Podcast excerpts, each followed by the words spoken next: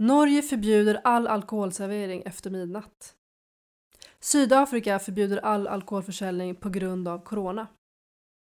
Systembolagets försäljning ökar, men alkoholkonsumtionen minskar. Corona kan förlänga sommardrickandet. Ja, det var några rubriker från i somras som är kopplade till eh, corona och alkohol.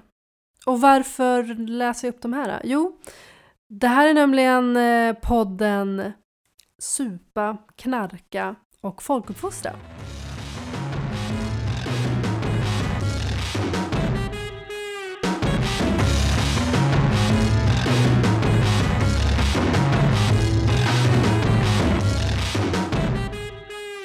Och eh, jag heter Farida Albani och är generalsekreterare för en tankesmedja som heter eh, Tankesmedjan Nocturum som drivs av en organisation som heter Svenska sällskapet för nykterhet och folkuppfostran. Och med mig har jag en person som tidigare också har jobbat på den här tankesmedjan. Eh, vad heter du? Jag heter Lukas Nilsson. Välkommen Lukas! Tack, vad roligt. Roligt att vara här. Det är vi som ska liksom göra den här podden. Ja, det är så det är tänkt. Ja, och Ja. Vem, vem är du? Eh, jag heter Lukas och jag till, till vardagen när jag går runt som vanlig man och inte liksom poddstjärna. Ja. Eh, då, eh, då är jag vice förbundsordförande för IOGT-NTO, Sveriges största nykterhetsorganisation. Wow. Mhm. Ja. Det, Det är, är det. det är, folk har svårt att säga det där. IOGT-NTO. IOGT-NTO. Det Mm. tog ett tag. Det tar ungefär eh, sju års medlemskap innan man kan säga, säga namnet utan att behöva tänka efter. Just det. Mm. Var, varför är du vice ordförande där då? Eh, därför att jag tror på eh, kampen för en nyktrare värld. Mm. Så kan man enkelt, Kort och gott. eh, kort och gott sammanfatta det så. Mm. Kul. Vill du berätta något mer om dig själv? Vem, liksom, vem är Lukas? Jag bor i Lund, Ja. tyvärr. Jobbar väldigt hårt för att bo i Malmö. Ja. Eh, är just nu med i en budgivning faktiskt. Så Ja. jag stängde av min mobil nu så jag hoppas att det inte går upp Bra. allt för mycket under den här inspelningen. Eh, för att kunna flytta till Malmö. Men, men eh, jag bor i Lund med en sambo och en tant. Med en tant en i er tant. lägenhet. Ja, vi har en tant i vår lägenhet. Det är en katt. Som Men- heter tant. Ah, nej, hon är bara jävligt gammal Ah, och okej. beter sig exakt som en tant. Okej. Så att, mm, det är jag och min sambo och en tant. Vilket liv. Och så Mm. snart är ni Malmöbor. Men Snart är nu vi är, ni Malmöbor. tyvärr Lundabor. Ja, vi får liksom mm, lida lite, lite länge till. Lite länge till. Mm. Men du är ibland i Stockholm och vi kommer hålla den här podden i Stockholm. eh, Yes. Och spela in här live Yes. tillsammans i samma rum.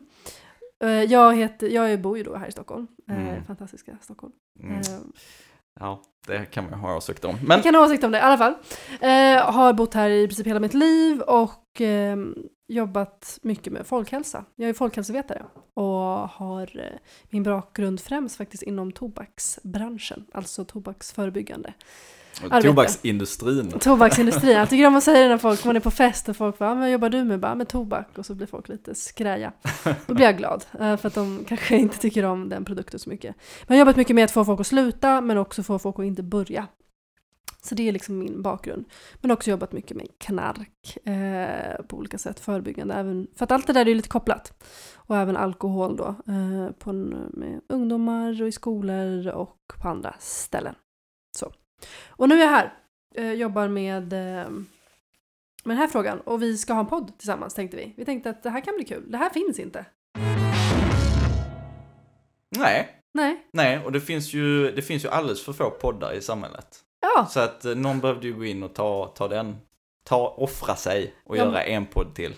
ja men jag, jag, när jag var och skulle köpa den här utrustningen till podden så hade de ju så mycket poddutrustning. De bara, vi vet inte vad vi ska göra för att ingen verkar vilja köpa det här. Nej, det är ingen som startar poddar. Ingen, så det var så här superlätt att få tag på den Just här det. Mm. utrustningen. Nej men verkligen, eh, jag kände mig, jag skämdes faktiskt lite för de sa att det var, gick åt med det här att alla höll på att podda. Och så ska vi också göra det här och lyssna på oss själva. Vi hoppas på att, eh, att, ni, att ni är fler som vill lyssna på den här podden där vi ska prata om lite folkhälsa, vi ska prata om supande, knarkande, rökande. Eh, Folkuppfostran. Folkuppfostran. Mycket folkuppfostran. Mycket moralism kommer det bli, hörni. mycket moralism och fråga, svar på, kanske på frågan, är summan av alla laster konstant? Svaret är nej. Nej. Mm. Och det kommer man få behöva lyssna på för att fatta. Mm. Men svaret är alltid nej. Alltid nej. Mm. Men du, vi gör inte det här själva idag. Nej, tack gode gud för det. Ja, vem Mm. har vi med oss? Vi har med oss Kristina Sparkova. Wow. eh, som är president for Movendi La International. Presidente. Ja, vi brukar säga international president. Ja. Just det. Jä- Just det, det, det räcker inte med president, det måste vara international president. The International President of Movendi. Ni hette ju förut IOGT International. Mycket Och- sant. Och eh, när bytte ni? Vi bytte från 1 januari 2020 Ja. mm, och hade allt planerat hur vi kommer introducera Movendi under 2020 på alla möjliga konferenser och... Sprida Ja. det här. Det Hade ni döpt det till Corona International sett så hade ni fått en lite större skjuts. Skulle tänkt om den här strategin va? Men om man söker på Movendi så är det faktiskt ni som kommer upp först. Sen vet inte jag om Google vet om vad jag vill ha. Men eh, det, ni kommer i alla fall upp. Så, Ja. ja. Det har jag också märkt. Kanske också för att jag jobbar mycket med det. Så jag. Men även på Instagram och så när man, Ja. då kommer Movendi Inter- International där uppe. Ni har mycket, jobbat Mm. mycket på att få följare Ja. och sådär. Men berätta, vad, vad är det här för organisation som du jobbar för? Som du är ordförande för och president? Det här är en organisation som jobbar med utveckling genom föreby- alkoholförebygg, alkohol och andra droger också. Och det är en nykterhetsorganisation, det är en global organisation. Vi har mer än 140 organisationer i kanske 55 länder eh, över hela världen och jag säger kanske för att det ändras jättemycket så vi har nu styrelsemöte varje månad och då tar vi eh, in In- några medlemsorganisationer och sen några, med, några, några organisationer är inaktiva så. Därför säger jag nog ungefär, men där håller vi. Det är Ja. vår nivå. Är Sverige speciellt där internationellt? Eh, eh, Vad gäller nykterhetsfrågan? Om, aha, inom, inom vår organisation? Ja, eller precis. allmän- Har. Sverige, nu bor du i Sverige, hur kommer det sig att, vad, vad har Sverige för roll? Jaha, ja, okej. Eh, Sverige är speciellt på så sätt att jämfört med andra organisationer som har, som har medlemskap eh, på något sätt har Sverige mest eh, medlemmar jämfört med andra länder. Och sen eh, är det också speciell civilsamhällsorganisation där det, det bygger verkligen mycket för människors engagemang och inte bara anställda som skulle eh, göra allting. Så på så sätt är det, är det den största organisation Eh, Vi har också en organisation i Bangladesh som, har, som räknar 100 000 eh, medlemmar men det är på något på annat sätt, det är inte Mm. samma struktur. Ja. Och så, så när vi tittar från Sveriges perspektiv då är det eh, mycket speciellt. Och sen Sverige är också speciellt för att alltså den eh, organisationen bildad, bildades i eh, USA i 1851 men sen kom det också här till Skandinavien, till Sverige och sen eh, var det ganska stor organisation med flera mm, miljoner människor över hela världen men sen kom ju världskrig och sånt och eh, det som man kan säga att Sverige var ju minst påverkad också av kriget och då, då Ja. kan man, mm, då hålls organisation jämfört med andra organisationer som också helt försvann till exempel. Så det är liksom, man kan, det är krigsförklaringar. eller vad ska jag säga, eller inte krigsförklaringar så, men att det förklarar varför Sveriges Delvis. folkrörelse är så stor och Mm. nykterhetsrörelsen. Vår organisation, eller den här som jag jobbar för, Svenska sällskapet för nykterhet och folkuppfostran, den är ju från 1837. Och ni är från... Det hör man kanske på namnet. ja, nu är det så att Lukas inte är jätte eh, fond of the name, om man säger så. Nej, folkuppfostran är kanske inte högst upp på min eh, politiska dagordning, vad som är viktigt att syssla med. Nej, du är Mm. inte så mycket för moralism, men nu eh, har jag bestämt namnet på den här. Och nu heter den vad den heter. Den heter Supa, knarka, Ja. folkuppfostran. Jag får, jag, får, jag får inställa mig i ledet. Det är bara hela läget. Mm. Men ni fin- har funnits sedan 1851, 1851. Ja. 11 Men- juli. 11 juli. Ja. Okej, wow. Du kan Jag vet för det är väldigt fin datum tycker jag. 11, 7, 7-Eleven. Oj, vilket varumärkesintrång! Nu är det så att ni är jättevälkomna att sponsra den här podden om ni vill, 7-Eleven. Eh, annars så har vi inga andra sponsorer än. Mm. Det kan komma. Men eh, det går bra ändå för oss faktiskt. Vi kommer fortsätta här i tanken. Jag, har, jag sa att vi har ju ett tema för idag. Temat är ju att vi ska snacka lite om, ha lite internationell utblick och prata specifikt om corona. Eh, corona är ju någonting som vi alla lever med på något sätt. Eh, på ett eller annat sätt även om vi inte har blivit smittade eller så. Så det påverkar det alla våra liv. Jag vet att det har påverkat ditt liv Kristina. Du reser ju väldigt mycket mindre än vad vad du gjorde förr. Absolut. Ehm, även du Lukas va? Mhm. Mm. Du, du reser lokalt eller? Ja, jag har ju levt mitt liv på tåg kan man säga. Mm. Och det gör jag ju inte nu för tiden. Nej. Mm. Även om nu får man ju röra sig lite grann i alla fall, så då gör jag det. Men, eh, men det är inte på samma nivå som det var innan, kan, man, kan vi lugnt säga. Och du Kristina, hur har ditt liv förändrats i och med? Ja, jag flyger inte alls. Ja. Jag flög jättemycket och reste mycket så nu har jag varit verkligen hemma i Sverige eh, längst i hela min ordförandekarriär, så 2014. Ja. Eh, jag brukade ha sån här maximum två månader i Sverige i, i rad. Eh, och nu är det ju många månader. Mm. Eh, jag klagar inte. Nej, det är skönt. Det är skönt också. Eh, upptäcka att jag kan ha också någon rutin i livet och eh, typ ägna mig åt eh, eh, idrott lite mer än jag brukade och, Ja. och sånt.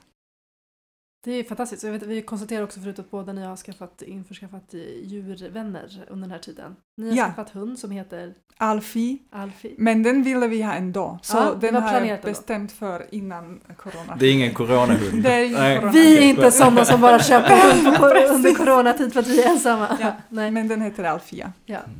Och du har skaffat katt, Lukas. Ja, Mm. som heter tant. Sussi Gulli. Sussi Gulli. Sussi Gulli. Sussi Gulli. Det är en Gulligt. adopterad katt, det var jag inte vi som bestämde namnet. Så det, vi fick bara infinna oss i det här. Gillar läget. Mm, gillar läget. Jag fattar. Mm. Men hur, eh, hur har, eh, har ni märkt av att det har ändrats, om vi pratar specifikt om, eh, ni hörde lite rubrikerna som jag läste innan, om hur det i världen har ändrats vad gäller alkohol eller synen på, alltså kopplingen mellan alkohols påverkan och mm, på den här pandemin. När regeringar gör olika saker för att för, förändra och så. Ehm, vi vet ju att folk inte kan ses på samma sätt som tidigare. Är det någonting ni har märkt av? Vi kan ju också berätta då här att båda ni är ju nykterister vad jag förstår. Ja. Ja, Ja. Det förstår du rätt. ja det förstår jag rätt. Jag är också det. Ehm, Men en sak som jag till exempel har märkt, som vi, som vi pratade lite om innan förut, är ju det här med um, afterworks. Ja, Har ni nyktra afterworks? Har ni haft det någon gång? Att man bara träffas och sen så tar man en alkoholfri öl eller bara... Eller är det kaffe? Vad, vad... Ses ni med vänner efter jobbet? Nu har ju ni också speciella jobb sådär, men har ni gjort det liksom, någon gång? På en arbetsplats? Ja men absolut. Alltså jag tänker att jag har jobbat för till exempel ungdomsorganisationer tidigare. Ja. Och de, de har ju ofta extremt strikta alkoholpolicies. Och då är Mm. det så här, ja men träffas man utanför men ändå liksom på grund av att man jobbar på ett visst ställe, då är det ändå alkoholfritt. Liksom. Mm. Så absolut. Ehm, men, men nu under corona så är det inte så mycket after work eh, Nej. på det sättet. Hur för dig Kristina, har du liksom, jag tänker bara sociala tillställningar. För en del tror ju att nyktra personer kanske inte hänger ute eh, och träffas och dricker någonting. Eh, Ja. Eh, ja, nyktra personer hänger mycket och, alltså, och, Vi har också jättekul! Häng med oss! Ja, ja, Nej ja. men det här låter så jävla tradigt. Kom, kom, kom. Nej, för jag bara, jag satt där och tänkte after work för att alltså just mina tider, det finns inte riktigt after work men det är ju Det är work, work, work. det, är kopplat, det är kopplat med just den här ja, modality of, of det jag gör. Men eh, ja, självklart, alltså vi träffas ute. Det som är jätteintressant är att jag träffas också med människor som använder alkohol. Så, Mm. eh, men det som är väldigt intressant är att det påverkar, alltså om jag beställer först, då är det flera Mm. människor som inte beställer alkohol Mm. eh, än tvärtom. Just det. Och sen är det ju flera som är faktiskt glada att de inte behöver beställa den där glas och vin eller någonting. Mm. Men det där visar ju också studier att finns det ett fullgott eh, alkoholfritt alternativ och eh, det finns också liksom människor som går i bräschen för det där så eh, föredrar ju majoriteten ofta, eller så väljer ju liksom majoriteten ofta alkoholfritt. Så det, vi är väldigt eh, sociala varelser på det sättet. Vi följer ett, Verkligen. ett grupptrycket. Mm. Verkligen. Är det så att man vill ha det helst? Eller, då, eller, är det, tror ni att, eller är det bara det folk då råkar göra? Jag tänker att vi har så jäkla förenklad bild i liksom vårt samhälle kring det här med val. Mm. Och att alla liksom val vi gör är ju inte val. Mm. Eh, De är ju liksom inte så här rationellt avvägda val. Vad ska jag ta idag? Vad är, jag, vad, är liksom, vad är min kropp inställd på? Vad är det jag suktar? Utan det är liksom slentrian och det är liksom feeling och det är liksom, jaha du tog det, då tog jag det och så är det inte så jäkla medvetet liksom. Nej. Vad folk vill ha och vad folk inte vill ha är liksom, vad betyder det ens liksom? Mm. Så. Men, men det som är tydligt är att om man sätter en annan typ av, alltså alkoholnormen och hur alkoholnormen påverkar folks beteenden Mm. är ju väldigt tydligt att den inte är sammankopplad med vad folk liksom tycker och tänker ut om de liksom avlägsnar sig från sitt eget beteende så att säga. Mm. Det är ju extremt tydligt och det visar ju också väldigt många sociologiska studier på. Mm. Så. Det är väldigt intressant. Alltså varför jag nämnde det här då är ju att eh, man har ju sett en del, även i alkoholindustrin har ju försökt få folk att dricka nu även fast man inte träffas på sociala tillfällen. Alltså man kan ha en eh, Zoom-AV med varandra. Jag har sett en del vänner som har haft det. ehm, och träffas på distans. Kanske inte längre va? Kanske inte i början att det var så va? Men att det är någonting som Ja, inte är lika populärt nu. De jag försökte. säga det. Sen var det ju också att nu är det öppnare. Mm. Eh, Det kommer nog också vara lite stä- mer stängt igen, tror jag. Men Ja. alltså, det kom ju sommaren och människor ändå fick Ja gå och träffas. så folk kunde ses fysiskt ja. Mm. Mm.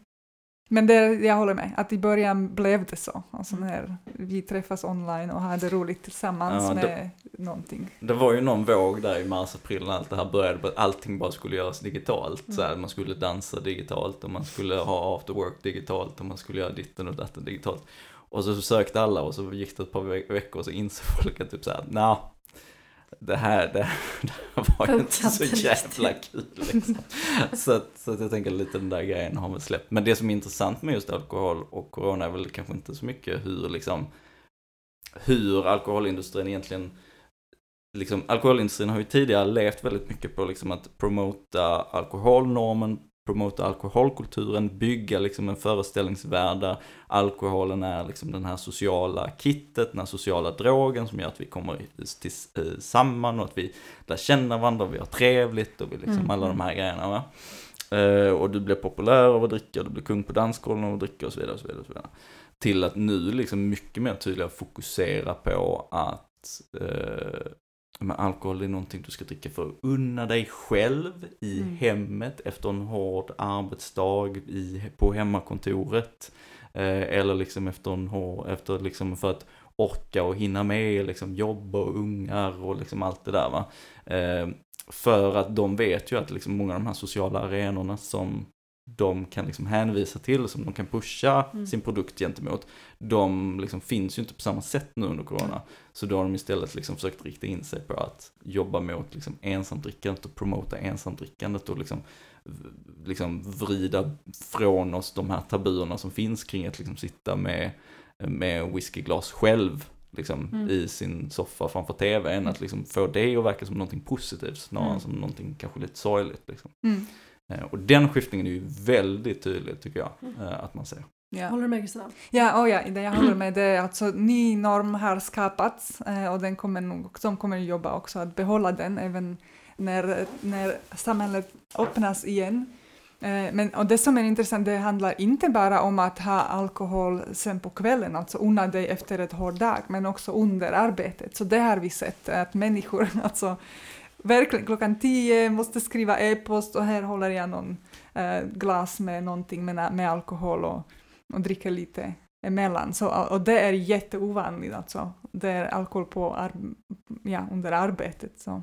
Och den omförskjutningen har ju också gått så jävla fort. Mm. Alltså, det är klart att Ja. den inte är fullbordad, den håller ju på. Mm. Men jag tycker att man ser de tendenserna som varit liksom helt oacceptabla bara för några år sedan. Mm. Både i Sverige och liksom i, i, i den allmänna västerländska civilisationen. Mm. Så att säga. Men på tal om det, jag tänkte på, för det har, man, jag tycker man har även promotat alkoholfritt. Alltså samtidigt att, såhär, att då kan du ju dricka alkoholfritt. Alltså, såhär, är det någonting att de tänker att de vill öka försäljningen av alkoholfria barer eller att det är en ingång till att, att nu kan ni dricka alkohol både på arbetstid för att det, är även, det finns alkoholfritt som är schysst och sen Mm. så kan ni dricka det andra. Alltså vad, vad är tankarna där med, med den promotingen? Det är ingång, det är att skapa relation just med det märke till exempel och sen också skapa den här intryck att alkoholindustrin då bryr sig om dig så okej du jobbar nu så då ska du ha alkoholfri men sen kommer du, någon, kommer du ut och sen kommer vi finnas där med allt annat. Det är ju inte en slump att liksom när de här stora sprit, sprit och, och vin och öljättarna eh, lanserar eh, alkoholfria drycker så lanserar de ju alltid det under varumärken Mm. som också har alkoholhaltiga alternativ. Mm. Och det är naturligtvis positivt att det säljs liksom mer alkoholfri öl än det gjorde för tio år sedan. Mm. Eh, men eh, anledningen till att alkoholindustrin marknadsför det är ju inte för att de vill pusha liksom en nykter revolution. Eh, för det vet de kommer skada dem. Men det är ett sätt för dem att liksom bygga upp en viss goodwill kring, eh, att- kring hur de marknadsför sig. Men titta, det var ju inte alls att vi marknadsförde alkohol. Vi eh, marknadsförde ju alkoholfri eh, Carlsberg. Liksom. Ja, men det är ju ändå Carlsberg. Mm. Och alla, när folk tänker Carlsberg så tänker de inte alkoholfri Carlsberg. Sen men det- finns det också inte produkter ibland. Alltså man marknadsför produkter som när du kommer sen inte. till någon affär då, då hittar du inte. Men du hittar sen Carlsberg eller någonting annat där Mm. så då, då tar du det. Så det räcker med att den finns någonstans eller i väldigt liten upplaga för att man ska kunna göra reklam för det Mm. och sen få ut sin, sin eh, produkt. Mm. Men jag tänker alltså om jag, om jag ska vara lite optimistisk här då, och säga, låt, säga att de, låt säga att de ändå är att de har goda, om jag kan länk, länka det lite till den industri som jag har jobbat mot eh, väldigt mycket tidigare, vilket är tobaksindustrin. Mm. Som jag tycker idag, både i olika seminarier på Almedalen där jag varit mycket förut och så, där de på något vis öppet säger också att nu, eh, nu får vi ta stopp också på att de erkänner att ja, men, tobaken är inte så bra, röktobak på det här sättet är inte så bra för hälsan. Philip Morris liksom erkänner det öppet och skriver olika brev och olika och försöker ta upp kampen mot allt fimpande och sådär um, tillsammans med Håll Sverige Rent och sådär. Kan det vara så att de sen märker att nej, men det här, även alkoholindustrin börjar förstå att nej, men vi har, har läst nu rapporterna från Movendi och från de olika forskarna och ja, det, det kanske, vi kanske får påverka nu, jag menar Agenda 2030-målen och annat. Vi, vi kan inte hålla på som vi gjort förr. Är det liksom 0% av det? Noll procent av det. 0%? Ja. Jag är också Noll ganska procent. övertygad om Ja. Alltså, det är, anledningen till att tobaksindustrin agerar på det här sättet är ju att de är ju intvingade i det hörnet. Alltså de är ju pushade dit. Det inte, finns inte en människa idag som kan säga att tobaksindustrin gör någonting bra. Det är ingen som vill associera sig med tobaksindustrin. Mm. Det är svårt att liksom få, dem att, eh, få dem att sponsra grejer. Det är ingen som vill ta emot deras sponsorpengar och så vidare. Och så vidare, och så vidare. Eh, alkoholindustrin är ju inte där. Ehm, I Sverige är det förhållandevis tabubelagt med alkoholindustrin, men tittar du ut i Europa, så tittar du på EU så är det ju för fan jävla vilda västern. Liksom. Det är ju Mm. ingen som tänker på, eh, på de här grejerna utifrån liksom, beslutsfattarperspektiv. Så de har ju tvingats in i den positionen. Mm. Och alkoholindustrin är också jäkligt medvetna om att det beror lite på vilket land man tittar på och, och exakt vilka definitioner man drar och sånt där. Men ungefär liksom 50% av liksom, i- intäkterna och omsättningen från alkoholindustrin kommer ju från så att, så att säga problematiskt bruk. Mm. Det finns ju ingenting eh, som, alltså det finns ju inget företag i världen som skulle agera på ett sätt där de skulle eh, halvera eh, sin omsättning Nej. för att ta sitt sociala ansvar. Alltså det finns ju inte på kartan. Nej. Så. Och det, det är ju bara fakta, det är ju bara att förhålla sig till. Det är ju inget företag som skulle agera mot, i, mot det egenintresset liksom. Nej. Ja, verkligen. Alltså de gör det här för att det finns trenden redan. Så alltså man ska ju hoppa på och sen, eh, och även när man läser deras rapporter, man kan säga aha okej människor nu fokuserar sig lite mer på, på, på hälsa och föredrar alkoholfria så vi också lanserar någonting som är alkoholfritt eller med, med låg alkoholinnehåll. Mm. För att, och det handlar igen om det här att skapa den här relation mellan konsumenter och eh, märken, brand. Så säger man Mm, det är märken? bra, ja. Mm. Ja, så, så det är en grej. Men, men de här företag, de har investerat, de, de stora, alltså vi har tio största eh, och det var ju jättestor merch bara för några år sedan Mm. och sen de köper varandra, de tar över mer och mer eh, marknaden, de, de behöver få pengar in så det, det finns som Lukas säger, det finns inte på kartan att de skulle minska eh, det som tjänar pengar. Mm. Eh, så. Men de, om, de, de måste ju nu ha minskat sina försäljningar ganska mycket ändå, i, och med, i restauranger och annat.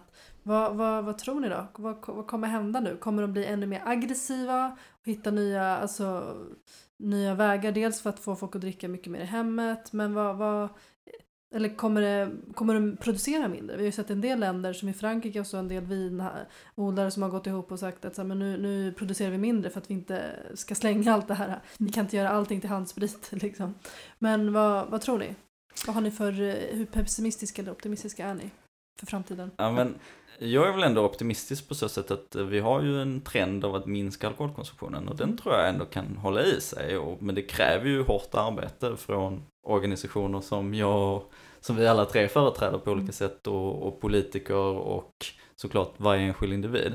Men jag tror att alkoholindustrin kommer att agera på två olika sätt. Det första är att de kommer att agera eh, liksom som ett näringslivspolitiskt intresse och trycka extremt hårt mot beslutsfattare på liksom nationell och eh, i EU-nivå så att säga, eller motsvarande nivå på att få subventioner, på att få riktade stöd vid en extra drabbad industri och den typen av retorik den ser man ju redan föras. Mm. Vi är en särskilt drabbad industri, folk dricker mindre, ni måste gå in och liksom lägga statliga pengar på att rädda er alkoholindustri. Kanske inte så mycket i Sverige som inte har en så pass liksom utbredd alkoholindustri på det sättet, man ser det väldigt tydligt i till exempel de vinproducerande länderna. Mm. Den tendensen. Eh, och där får man ju hoppas att politikerna håller emot och säger att så här, nej, men det här är faktiskt en samhällsfarlig industri, vi ska inte subventionera en samhällsfarlig industri. Den andra grejen de kommer göra det är att trycka väldigt mycket på, eh, okej, eh, nu har vi ändå lyckats liksom bräcka en norm och ta bort tabun kring ensamdrickande. Jag tror att de kommer try- trycka extremt mycket på ensamdrickande i framtiden Mm. och liksom verkligen försöka rida genom den vågen och få det etableras som liksom en sån här ehm, som en norm att det är så här, det är, det är så man slappnar av, det är så man liksom Ta hand tar hand om sig själv, det är så man liksom njuter av livet. Och vi kommer se liksom en alkoholindustri som kommer röra sig från liksom det sociala drickandet i sin marknadsföring till att mer trycka på det här, det personliga njutandet och liksom alkohol som njutningsmedel väldigt mycket mer, tror jag. Mm. Så de två grejerna tror jag vi kommer se väldigt mycket i framtiden. Okej, Mm. håller, håller du med? Jag håller med, och det är inte så att de kommer göra det, de redan gör det. Så det är alltså det är väl- väldigt aggressiv eh, lobbying. De gör marknadsföring som säger att det har också helt förändrats, men det är helt galet. Alltså i Brasilien, de kan säga att eh, alkohol är lika viktigt som luft. Så alltså man behöver andas luft och an- använda Politiker alkohol. säger det eller? Nej, nej, nej, inte politiker, reklam. Det här är, mark- reklam, det är ja, marknadsföring. okej. Men när det gäller politiker då vill de ha eh, lättare regler, uh, skattebefrielse eller, eller i alla fall mindre skatter. Och sen kör de den här corporate social responsibility överallt, så genom hand sanitizers till exempel. Det, det är ett väldigt intressant grej, så att eh, eftersom de har ju alkohol över så de måste göra någonting med det. Så de tillverkar eh, hand sanitizers eh, också och säger att de hjälper regeringen att, eh, och sen ger de det också som så present eller do- De donation. donerar till Ja, sjukhus do- och ja, sånt. precis. Aj. Donerar och sånt. Men till exempel de, de donerade hand sanitizers tillsammans med alkoholfri eh, öl till sjukhus, Wow. till sjuksköterskor och vårdarbetare. Mm. Och, sen, så det är väldigt, och, det är, och jag kommer nog upprepa det hela tiden, men det är just den här relation de vill skapa Mm. med alla. Och då är det ju lättare att sen gå till regeringen och säga men titta, vi gör vad vi kan för att hjälpa samhället, så kan ni bara glömma de här skatter i år eller Mm. För några kommande år. Och sen företräder de precis också andra svaga, alltså även i Slovakien har jag märkt det, då är det Heineken som före- företräder alla, alltså näringsliv, restauranger och självklart pratar de eh, i namn av de små som oh, har redan kraschat och kan inte, har inte resurser att eh, lobba och prata med regeringen och så. Då, Mm. så de pratar inte som en jätte som Nej. faktiskt har fortfarande pengar kvar. och. Och det ser vi också att om vi tittar på till exempel gårdsförsäljningsfrågan, nu är det en liten tangent här, men jag tycker det är intressant just utifrån för att alkoholindustrin är ju, alltså det, det finns, Gårdsförsäljning. det, du? ja, det finns en sån bild av att liksom, alkoholindustrin, det är inte en industri utan det består av de här små aktörerna och det är så himla fint och det är närproducerat så här. Och de utgör liksom en minimal del av marknaden. Och det kan vi ju se i Sverige, eh, och det finns en rapport som Egetent har tagit fram kring det som man kan kika på. Mm. Eh, som visar just att gårdsförsäljning, det är ju den här, ja men det är de här små lokala producenterna som är ute på, på landsbygden, som har liksom sin lilla vingård och så ska man få komma dit och så kan man liksom få köpa eh, det vi men det, de som driver på den frågan är ju liksom inte de. Eh, de är ju ofta ganska nöjda med det systemet som finns nu, för då får de in sina produkter på Systembolaget, vilket får de in i liksom en stor leveranskedja och så vidare. Och så vidare. Utan det är ju liksom de stora alkoholdrakarna som driver på den utvecklingen, för de ser ju att det är en möjlighet att liksom eh, Spräcka. spräcka alkoholmonopolet och spräcker man alkoholmonopolet, ja då får man tillgång till liksom en fri marknad på ett annat sätt och då ökar konsumtionen och då ökar lönsamheten. Mm. Så det är ju liksom Det, det, det, de driver väldigt ofta liksom det narrativet att det är de här små, små eller det, är- det är lokala eller det är det, det nationella ölen. Det är liksom var en patriot när du dricker det här fast, ja, fast det ägs ju av liksom ett Mm. stort multinationellt företag. Hur, hur liksom patriotisk är du egentligen? Eh, så. Men jag undrar också lite bara på tal om, alltså för man vill ju rädda, för att de har olika, man har gjort olika olika länder. Ehm, och man vill ju rädda, säger man då, restaurangerna genom att inte vara alltför hård och att man kanske öppnar upp. Först har man stängt, vissa länder då har man då sagt att nu, nu stänger vi alla restauranger eller stoppar alkoholförsäljningen. Eh, Vad var det Sydafrika va? är väl ett sånt exempel va? Mm. Ja. Du hade ett exempel om det Lukas, när du beskrev hur, hur, vad, vad Sydafrika har gjort. Nej men de hade ju en sån här eh, hard lockdown så att Mm. säga. Och i det lockdownen så istället för att man i Nordamerika eh, liksom satte alkohol som en essential good som var liksom, gjorde att man fick lov att liksom gå ut för att köpa alkohol. Mm. Eh, så förbjöd de alkoholförsäljning Mm. ehm, i Sydafrika. Och det ledde ju intressant nog till att mitt under en pandemi så hade man ju negativa överdödlighet. Mm. Eh, för att alkoholskadorna liksom minskade ju drastiskt. Trots inte- att pandemin så, så dör det Trots, färre. ja, Mm. precis. Ju- Nu har man ju öppnat upp det igen liksom, Mm. nu, så nu ser man ju tillbaka liksom. Men, men där under, under några veckor eller någon, några månader så såg man ju det tydligt liksom. Det var inte bara alkoholskadorna, det var ju andra saker också som minskade. Men det, Sydafrika är ju extremt drabbad av alkoholrelaterad eh, kriminalitet och våld och, Mm. och så vidare. Och så vidare.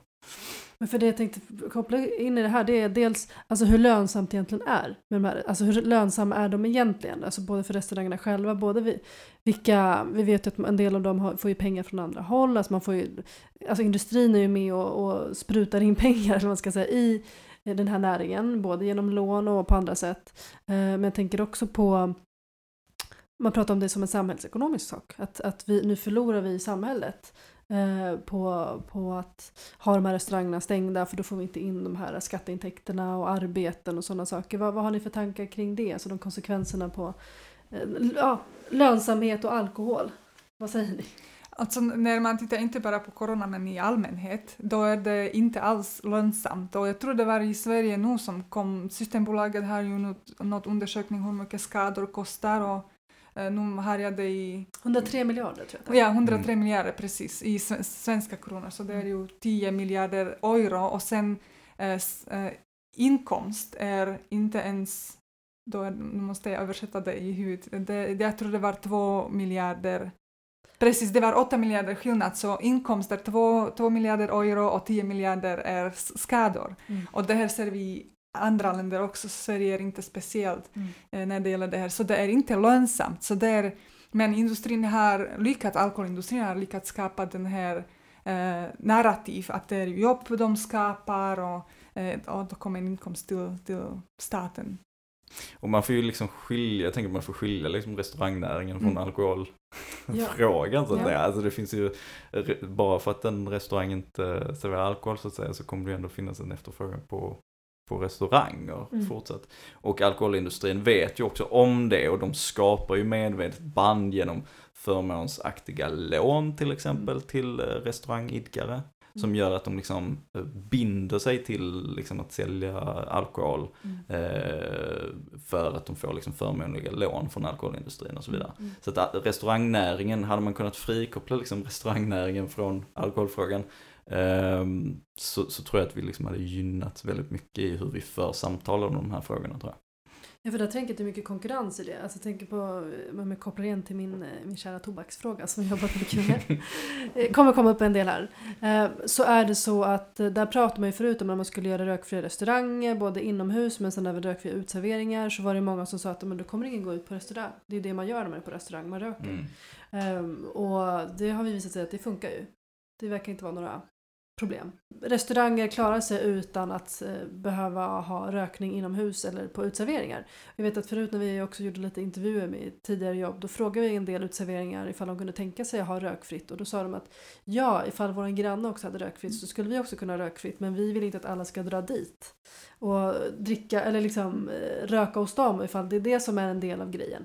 Eh, Medan andra kanske använder det som en marknadsföringsgrej och säger att men här är det rökfritt så kom till oss. Så det, det finns ju olika anledningar. Jag tänker väl samma sak där med alkohol att en del kanske vill ha serveringstillstånd just för att det är det man ska ha, alla andra har det och då kanske man vill få dit folk. Mm. Och exakt så ser det ut, alltså restaurangnäringen är ju liksom formad av de normer som finns i samhället. Men norm, normerna speglar inte nödvändigtvis de faktiska preferenserna som finns i befolkningen. Exakt. Och när jag jobbade på Nocturum så tog jag fram en rapport eh, som handlade just om det. Mm. Och visade ju på att det finns ett otroligt underskott på alkoholfria mötesplatser i samhället. Det finns ett, en stor efterfrågan på att fler, eh, liksom, oavsett om det är eller alltså olika sociala forum eller offentliga forum så att säga, eh, ska vara alkoholfria. Ehm, men det finns ju liksom en norm, en förväntan på att ett uteliv ser ut på ett visst sätt och därför agerar liksom dels de aktörerna som levererar utelivet agerar ju för att liksom uppfylla den normen. Och sen så infinner sig liksom på något sätt den stora massan i att ja men det är så här det ska se ut och det, det är så här det ser ut när man går ut och umgås liksom. Ja men Mm. då ska man göra på det här sättet och så ska det vara alkohol involverat typ och sådär. Men jag tror att har man en politik, liksom en, en politik som faktiskt inser det här och faktiskt liksom planerar städer och planerar alkoholservering och liksom i, har liksom det här holistiska perspektivet för hur ska vi skapa ett uteliv, hur ska vi skapa en stadsmiljö som faktiskt speglar folks faktiska preferenser. Mm. Ehm, då tror jag att man liksom, då tror jag att man kan komma hitta väldigt, väldigt spännande lösningar. Mm. Eh, problemet är ju att eh, våra politiker och våra beslutsfattare är, har ju liksom inte det perspektivet, har ju inte de ögonen allt för sällan. Liksom. Eh, men jag tror att det finns mycket, mycket spännande man kan göra med det. Jag tror att det får liksom sätta lite tonen för vad vi kommer kanske prata om framöver också. Tänker jag. Vi kommer prata mycket om normer, om, om mötesplatser, om vad folk faktiskt vill och inte vill, var det kommer ifrån och industrin framförallt kommer vi säkerligen, de olika industrierna som vill våra intressen. Tänker jag, är saker som vi kommer beröra. Så vi har nämnt lite grann idag, vi kommer prata om det mer. Men för att runda av det här då. Dels nu Kristina, nu har du varit med på vårt första avsnitt. Ja. Båda Jag kan vi faktiskt kan nämna att vi spelade in precis innan. Det blev ingen inspelning för vi tryckte inte på Man record-knappen. måste trycka på knappen hörni. Det är tydligen en knapp som ska bli röd. Gör det i framtiden. Tips från eh, coachen här. Eh, men eh, nu gjorde vi igen.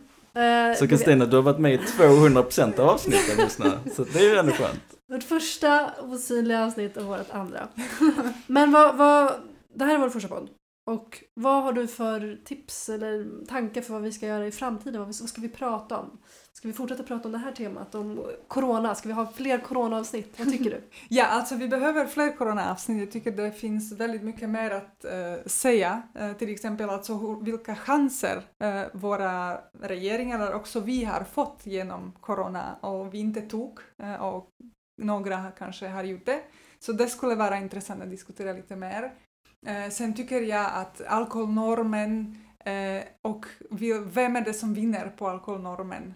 Det tycker jag skulle vara jätteintressant att diskutera. Och det är självklart, alltså det tyder väldigt mycket på vad vi har redan också sagt eh, förut, att alkoholindustrin, men också hur funkar alkoholnormen för individer? Och precis som eh, Lukas pratade om, alltså vill människor, vill inte, anpassar de sig bara? Eller ja, hur, hur fungerar det? Hur fungerar det i koppling med identitet till exempel? Just Det, eh, det tycker jag, från psykologiskt perspektiv och socialpsykologiskt perspektiv. Så det skulle jag jättegärna lyssna på. Även kanske komma och prata om mer. Åh, Ja. jättegärna! Det är nog inte första gången vi kommer bjuda in Kristina va? Nej, nej, nej, nej, nej. Eller sista gången. Sista Ja, gången, ja nej. precis första. Nej, Ja, det, det, är, det är Det första är gången första vi gången. besöker Kristina, men inte sista. Definitivt inte sista. Vad tyckte du om första avsnittet här? Nej men jag tycker att eh, det här är jättebra. Kommer att lyssna på det här avsnittet minst tio gånger. Ja. Och förvänta mig ungefär 100 000 subs. Direkt. Ge oss subs, ge oss eh, spons, som sagt 7-Eleven, eh, erbjudandet är fortfarande öppet. Och, eh, men vi kommer prata mer om moralism, om eh, industri, om norm, normer, identitet och mycket, mycket mer. Och eh, ja, kom med era förslag på vad vi också borde prata om. Och tack Kristina för att du var med. Jättegärna, verkligen. Det här, det här var jätteroligt. Vad kul. Och tack Lukas. Ja, tack alla. Och tack till sällskapet som finansierar denna podd. Svenska sällskapets nykterhet och, nykterhet och folkuppfostran. Tack för att ni lyssnade och vi ses nästa vecka. Ciao! Förresten, vi ses om två veckor. Den här podden spelar vi in varannan vecka. Ja, det, vi är nybörjare här men det här blir bra. Tack så Nästa mycket. vecka är den här